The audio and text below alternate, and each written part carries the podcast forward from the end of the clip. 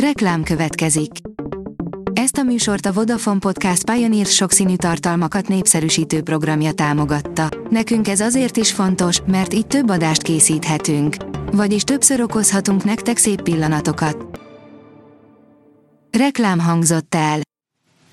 Lapszemle az aktuális top hírekből. Alíz vagyok, a hírstart robot hangja. Ma szeptember 14-e, Szeréna és Roxana névnapja van.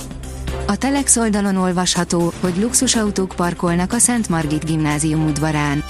Az iskolaigazgató örülne annak, ha minden kollégája hasonló kocsikkal közlekedne, de a hely átengedéséről szóló szerződésekről nem nyilatkozhatott. Bedöglött az ipar, és nem látszik, hogyan lehetne újraindítani Németországban. A német az egyetlen nagy fejlett gazdaság, amely még mindig nem érte el a járvány előtti kibocsátását.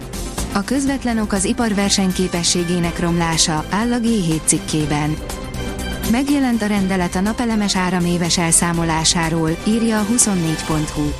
Az éves elszámolás lehetőségét csak a szeptember 7-ig benyújtott igények alapján megvalósult napelemrendszerekre és bővítésekre lehet alkalmazni.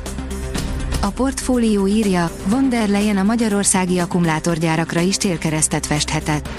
Ursula von der Leyen, az Európai Bizottság elnöke bejelentette, hogy szubvenció ellenes vizsgálatot indít a kínai elektromos járműgyártók ellen.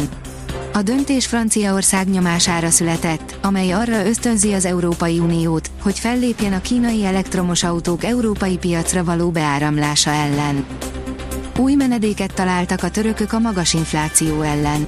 A világ egyik legnagyobb kriptotősdéje, a Kucoin közzétette törökországi jelentését. Ez a jelentés betekintést nyújt a török kriptoökoszisztémába, valamint információkkal szolgál a felnőtt kriptobefektetők preferenciáiról és viselkedéséről, írja a Fintech. Illiberális könnyek, visszatért a PC diktatúra, snowflake szállták meg a fideszes médiát, írja a 444.hu.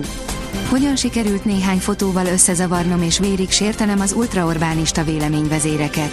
Valahol most is felsír egy Rákai Filip. A privát bankár oldalon olvasható, hogy nagyon olcsón adja Putyin a gázt, csak nem nekünk.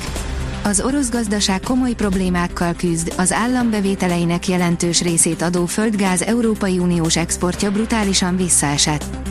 Kína lett az orosz gáz legnagyobb bevője, ezért viszont Putyinéknak fájóan magas kedvezményt kell kínálni. A Prüv írja, Novák Djokovic növényi étrenden lett újra világ első. A növényi étrenden élő sportoló, Novák Djokovic múlt vasárnap aratott győzelmet a US Open tornán, ezzel megszerezte 24. Grand Slam győzelmét. Ő az egyik legismertebb világklasszis, akiről köztudott, hogy kivételes sporteredményeit állati eredetű élelmiszerek nélkül érte el. Hétfőtől hivatalosan is újra ő a világranglista első helyezettje.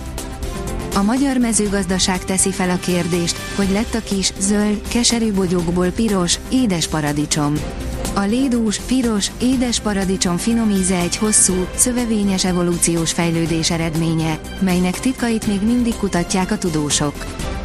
Működik a mesés hiteltrükk, súlyos milliókat csinál a magyar elit abból, ami másokat tönkre tesz. Szeptember második hetében publikálták a jegybank fél évente megjelenő hitelezési folyamatok című kiadványát, áll a pénzcentrum cikkében.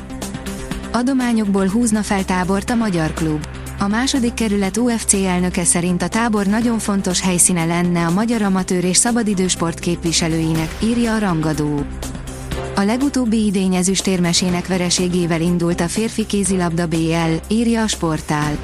Szerda este elkezdődött a férfi kézilabda bajnokok ligája csoportköre, a Kolstad 31-22-re legyőzte a Pelistert, az Alborg 34-31-re múlta felül a tavalyi ezüstérmes kiálcét, a GOK két góllal bizonyult jobbnak a cejénél, míg a Barcelona 30-25-re nyert Montpellierben.